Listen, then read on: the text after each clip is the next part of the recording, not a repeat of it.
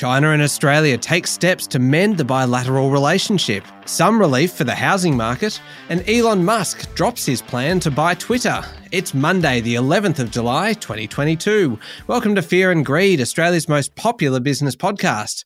I'm Michael Thompson, and good morning, Sean Aylmer. Good morning, Michael, from the Gold Coast in Queensland this time. This is uh, this is quite incredible. You you lasted a week at home and then you uh, then you've relocated again and broadcasting remotely. My kids kicked me out. Yep, we're up. Jackie and I are up on the Gold Coast for a week. It is beautiful up here. Quite an incredible drive though. I drove up from Sydney and the water around the place. I mean, New South Wales, obviously in the last few weeks, has had a deluge, and indeed around Newcastle, just north of Newcastle, it took us about three and a half hours to go six kilometres, literally. Wow. Because there were uh, road, well, it wasn't road closures. There was water over the road. So many lanes were going down to one.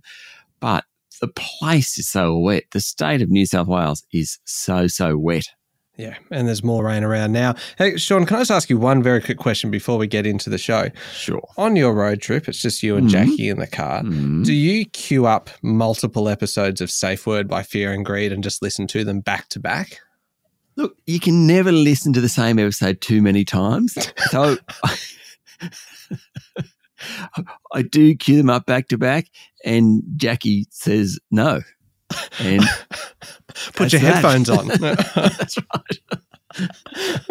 Makes for a very silent, slightly uncomfortable car trip. All right. right. And the best part is you get to drive home again. That's right.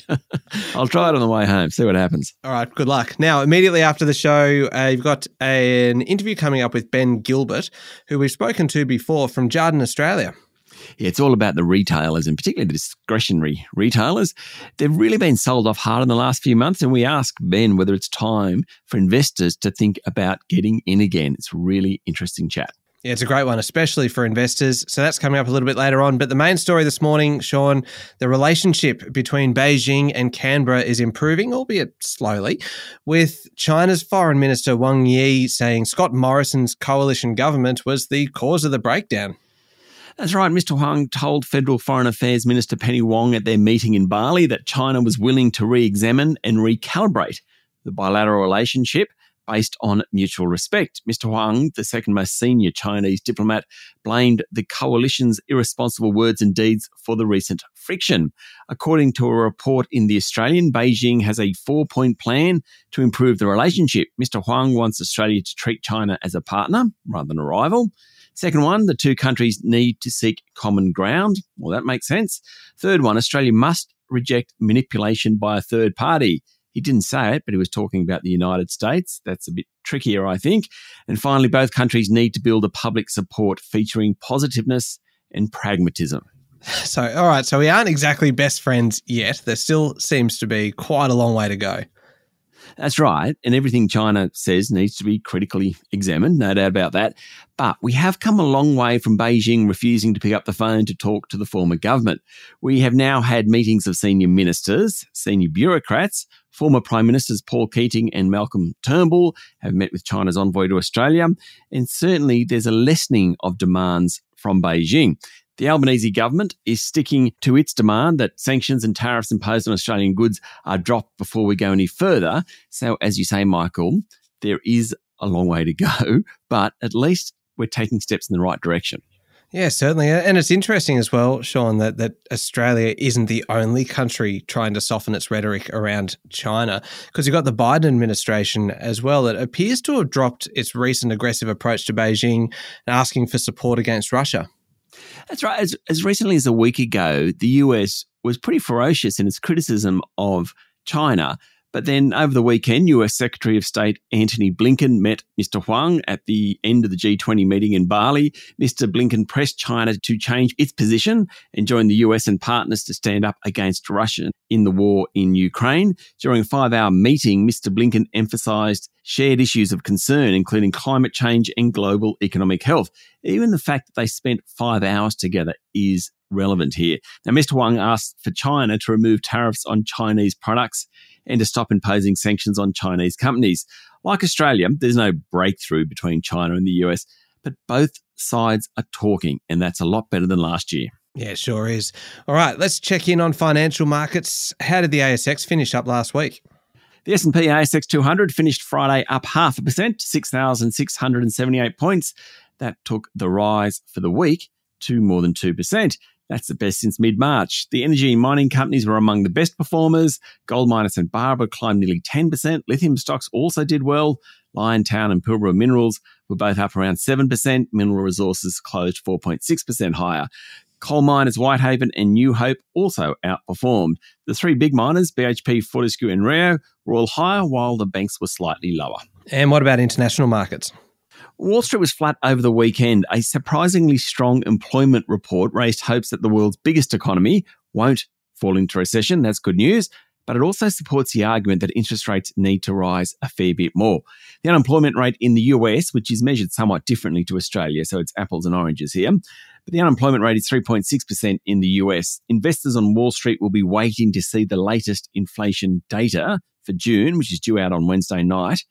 Also, June quarter earnings season kicks off later this week, so that will lead the market, and Australia will also follow that lead. Away from the US, markets will keep a very close watch on economic data out of China this week.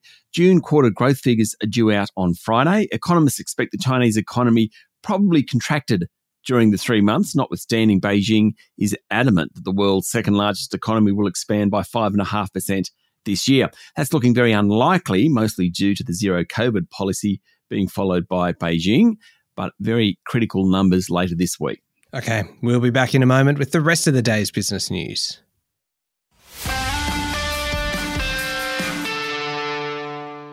Sean, there was a massive jump in wholesale electricity prices in the June quarter, with costs up seven times normal levels in some states. And of course, it's consumers that are footing the bill. Yeah, that's right. Prices for wholesale power more than doubled last quarter to an average of $323 a megawatt hour in Queensland, easily the highest of any state in the past two decades and nearly seven times normal levels for the quarter. According to Energy Edge, as reported in the Financial Review, New South Wales wholesale prices jumped 240% to $302 a megawatt hour, and in South Australia, they're up 260% to $256 a megawatt hour. These prices are extraordinarily high. The record high prices have been driven by coal and gas costs. It isn't actually the generators making huge profits here. In fact, some of them have cut their profit guidance. It's the raw material prices which have gone through the roof. Smaller electricity retailers have gone out of business or suspended operations. And of course, Michael, as you mentioned, it's we customers that are now going to foot the bill. Now, in terms of the housing market, Sean, the last few weeks seems to have thrown up a torrent of bad news. But there was a little good news over the weekend auction clearance rates lifting off their two year lows. We'll take anything at the moment, Michael. CoreLogic reported a preliminary clearance rate across the mainland capital cities last week of 59%, up from the previous week's 55%. That previous week was the lowest since April 2020. So, too early to say it's bottomed, but at least it's going in the right direction this week. Sydney, the country's largest market, rose to 58% from 53%. Melbourne came in at 59%, which was up from 57%. Agents warn, though, that the glut of unsold homes on the market at the moment, particularly in Sydney and Melbourne, has triggered big discounts and the housing correction is now considered the largest in 40 years. Yeah, plenty happening in that space. Now, this is a, a, really interesting story, Sean. An English appeals court has given the green light for 200,000 Brazilian litigants to pursue a near $9 billion class action against BHP. Yes, it's around the 2015 Samarco Dam disaster, in which the collapse of a dam killed 19 people and poured about 40 million cubic metres of mining waste into communities, leaving hundreds homeless. The Court of Appeal in Britain overturned a ruling for BHP, which was handed down in March last year. The Court of Appeal said a trial could yield a real and legitimate advantage for the claimants that outweighs the disadvantages for the parties in terms of expense. A Brazilian class action eventually awarded 20 billion Brazilian reals to claimants. That's about $5.6 billion. This is on top of that one. Sean Magellan, the one time rock star of the local funds management industry, is having a very tough time of it at the moment. Sure is. Ever since a big international fund took its money from Magellan late last year and its high profile boss Hamish Douglass stepped down for health reasons, the share price performance has tumbled. Poor investment performance and a loss of mandates contributed to that poor performance. On Friday, Magellan said it had recorded another month of net outflows with $5.2 billion leaving management. Part of that was market related, but part of it was people taking money away. Magellan's share price has fallen more than 70% in the past year. Okay, moving on to overseas news, Sean, and Japan remains in mourning over the assassination of former Prime Minister Shinzo Abe, the country's longest serving leader and really one of its greatest economic reformers. Yes, his legacy will be both political and economic. He was among the most influential of leaders in the Liberal Democratic Party in the country, and his reformist economics, which was well known as Abenomics, while not always popular, helped the world's third largest economy recover after decades of underperformance. The attacker is a 41 year old former Japanese Navy member who appears to have acted alone using a homemade gun and had a grudge against Mr. Abe. Gun attacks and violent crime are relatively rare in Japan and the country is in shock. Tributes have poured in from the Dalai Lama and US presidents through to China's Xi Jinping and Russia's Vladimir Putin. Okay, now I mentioned this one at the top of the show, Sean. Elon Musk's 44 billion US dollar proposed takeover of Twitter is over after the enigmatic business leader dropped his bid over the weekend. That's right, but Twitter is working to keep the deal alive.